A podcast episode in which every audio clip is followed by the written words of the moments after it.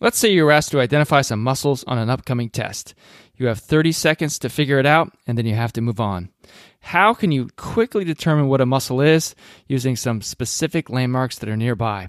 Listen in to find out.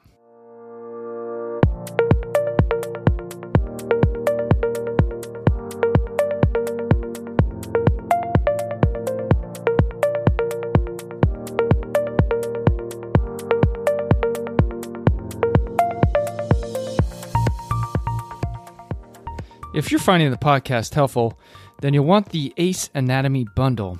You get all the episodes of the podcast, as well as upcoming extended cut and bonus episodes for nine ninety-nine.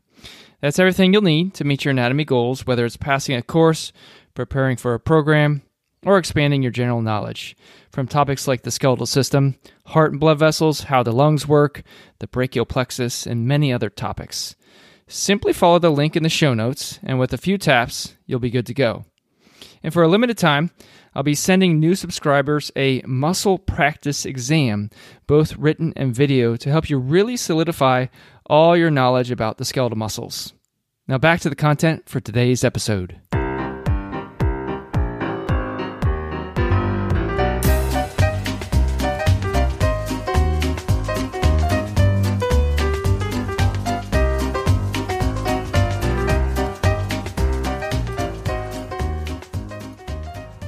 Well, hello and welcome. This is Seth Jump, your professor for Anatomy on the Go.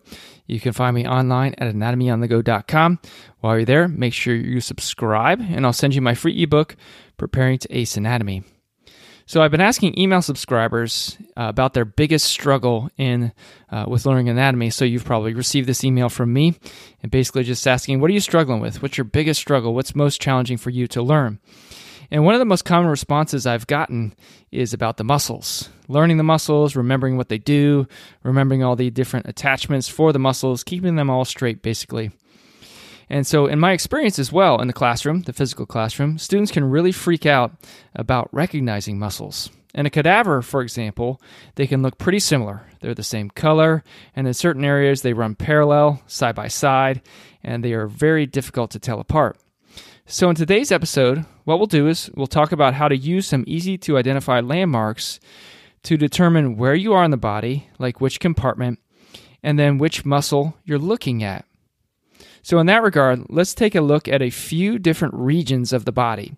And so you can kind of get a sense of how to do this and then extend it to other parts of the body as well and beyond muscles too. So today what we'll do is we'll look at the arm, anterior, posterior, forearm, anterior, posterior as well, thigh, both anterior and posterior, and then leg, we'll look at anterior, posterior, and lateral. And we'll, we'll break this down, talk about the landmarks you're going to find, what you're going to look at to quickly figure out where you are, and then move on to identify the muscle. So let's take a look at anterior and posterior arm muscles. So a quick review for those muscles that you'll find there. The anterior arm has three distinct muscles, biceps brachii, brachialis, and coracobrachialis, and of course the biceps brachii has two distinct heads, short and long. The posterior arm is principally triceps brachii, so we're talking about three distinct heads there, lateral head, long head, and medial head. So here's the scenario basically. You're asked to identify these muscles. How can you quickly figure out if you're looking at anterior versus posterior arm? What can you use to determine that really, really quickly so you know the answer to this question? So now, now where it can be tricky is that if you're looking at the attachments in both anterior and posterior compartments of the arm, biceps brachii is attaching to the scapula, and so is triceps brachii, just in different locations on the scapula. Now you can tell them apart by looking really closely at the attachments. That is, the biceps brachii attaches on a higher point compared with the triceps brachii. But let's go with something even easier to determine anterior versus posterior. So if you can see the elbow pit, which is technically the cubital fossa, you know you are looking at anterior arm muscles. And in that elbow pit, you're going to see a tendon, an artery, and a nerve. Now, conversely, if you see the big, bulky elbow, or the bulky olecranon, uh, the most proximal part of the ulna, you know you are looking at posterior arm muscles. So that's a good way to quickly figure out, am I anterior, is the elbow pit there, or my posterior, do I see a big, bulky olecranon? Now let's move further distally. Let's talk about the anterior and posterior forearm muscles. They all run parallel to each other. They look alike. They're the same color in a cadaver. What can you do to quickly determine whether you're looking at anterior or posterior or even medial versus lateral? So first, what you can do is find the thumb. You know the thumb is lateral. So let's say you can't see the hand and therefore cannot see the, the palm or the thumb, but you can see the elbow joint. You can find the medial epicondyle. Now, that's different than the thumb because the thumb is lateral and we're talking about medial now, but remember that the medial epicondyle is the distal part of the humerus, and compared with the lateral epicondyle, it protrudes, it sticks out, that is, more than the lateral epicondyle. So the muscles that are attaching there are those of the anterior forearm, as the common origin or attachment for those muscles is the medial epicondyle. And those muscles there are flexors of the wrist and digits. Now, conversely, those that attach to the lateral epicondyle are the posterior forearm muscles, and those are extensors of the wrist and the digits. Now, let's go distally and use something that we could uh, find something that we can use to determine anterior versus posterior. So, if you can see the hand, you can look for the palmar aponeurosis. This is a connective tissue uh, layer that covers the deeper structures of the palm. And the palmaris longus muscle sends its tendon directly into that palmar aponeurosis, and this is one of the anterior forearm muscles. Now, one out of eight people do not actually have this muscle, and so they won't see the tendon going into the palmar aponeurosis, but the palmar aponeurosis will still be there. And so if you see that, you know right away, okay, I'm looking at anterior forearm muscles. Now, for posterior forearm muscles, you could uh, determine that there is an absence of the palmar aponeurosis. Or what you could do is you could look for a muscle that's attaching above the elbow joint but is heading all the way down near the hand.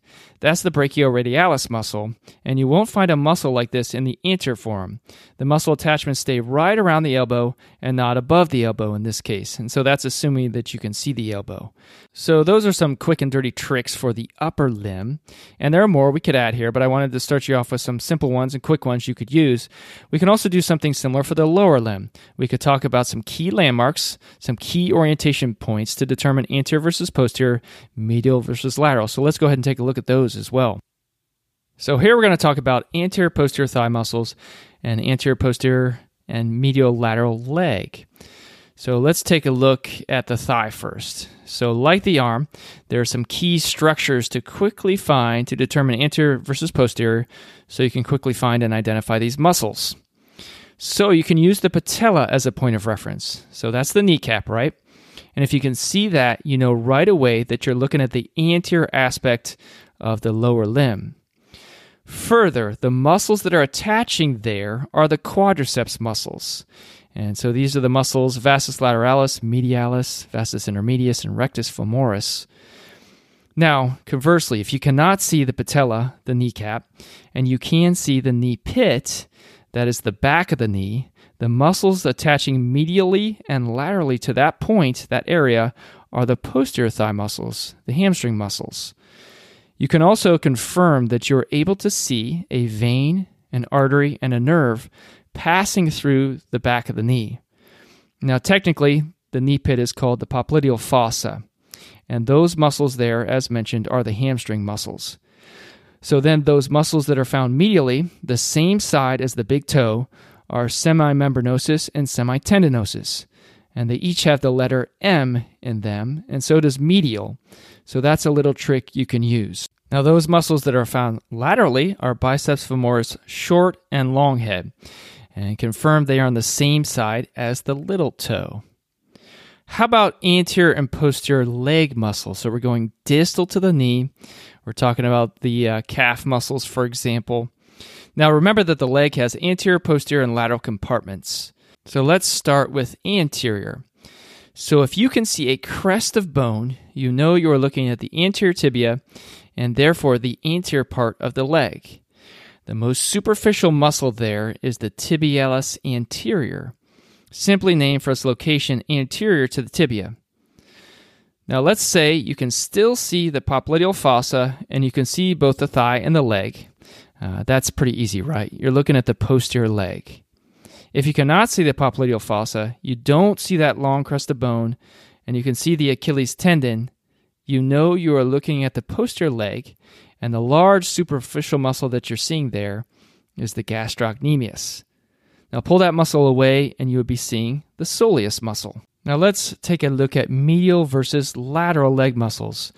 Let me explain this a little bit further here. How can you tell what the muscles are around the ankle? You could use the big toe for medial and the little toe for lateral. You could also locate the medial malleolus and lateral malleolus. These are the strong distal parts of the tibia for the medial malleolus and fibula for the lateral malleolus. And you can feel these to the sides of the ankle joint.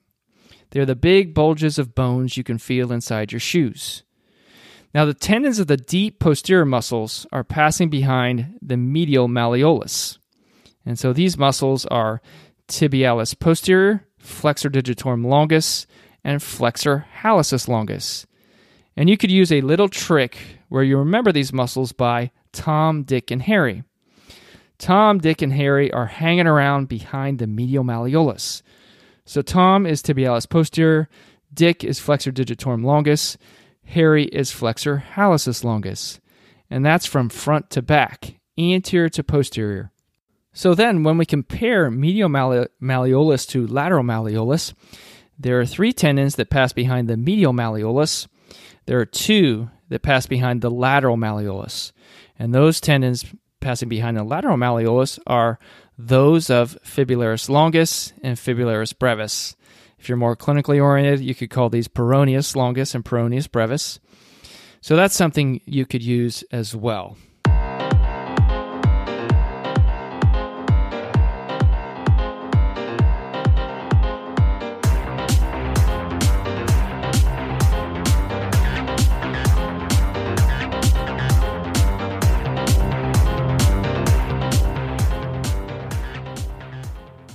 So really, if you think about this, these different muscles can be identified by using a set of if-then relationships. If you can see this structure or that structure is there, then this is the muscle that must be present in this location, or this is medial, or this is lateral. And you can extend these relationships as well. You could think about the muscles that you're looking at, how you would be able to identify them if you could see only the, the hip or only the knee. Uh, and so muscles in isolation. So professors are are often or can be trying to uh, test your knowledge of a muscle in an isolated area and not in the context of the entire limb, et cetera. So you'll need to kind of come up with if-then relationships that work well for the structures that are present in a particular location. And you can extend this to other parts of the body. Use other types of if-then relationships uh, for structures that you'd find in a certain region. You could do blood vessels, you could do nerves. So I'd encourage you to give this little tactic a try and maybe extend it beyond the muscles and let me know how it works for you. You can send me an email at Seth at anatomyonthego dot com. So I hope this episode can give you some tactics you could use to identify muscles really quickly. Let's end today with a quote that you can use, and perhaps it will give you some motivation and or inspiration. So here's the quote. "The man who moves a mountain begins by carrying away small stones." And of course, we could also say the woman who moves a mountain begins by carrying away small stones. And that's attributed to Confucius. So it's possible that all the muscles you need to master, it feels like a, a really huge mountain that you'll never be able to move. Let's say that mountain of muscles is five hundred stones of facts. And those facts are what the muscle does, what the attachments are. What if you simply worked on five facts a day, then ten, then fifteen, then twenty, and sooner than you realize, you've got them all done. So the key is not to focus on the mountain of facts. The key is to focus on what you can do. So thanks for joining me today, and I look forward to seeing you again, quote-unquote, in the next episode. And until that drops, all the very best. Good luck with your studying, and I'll see you later.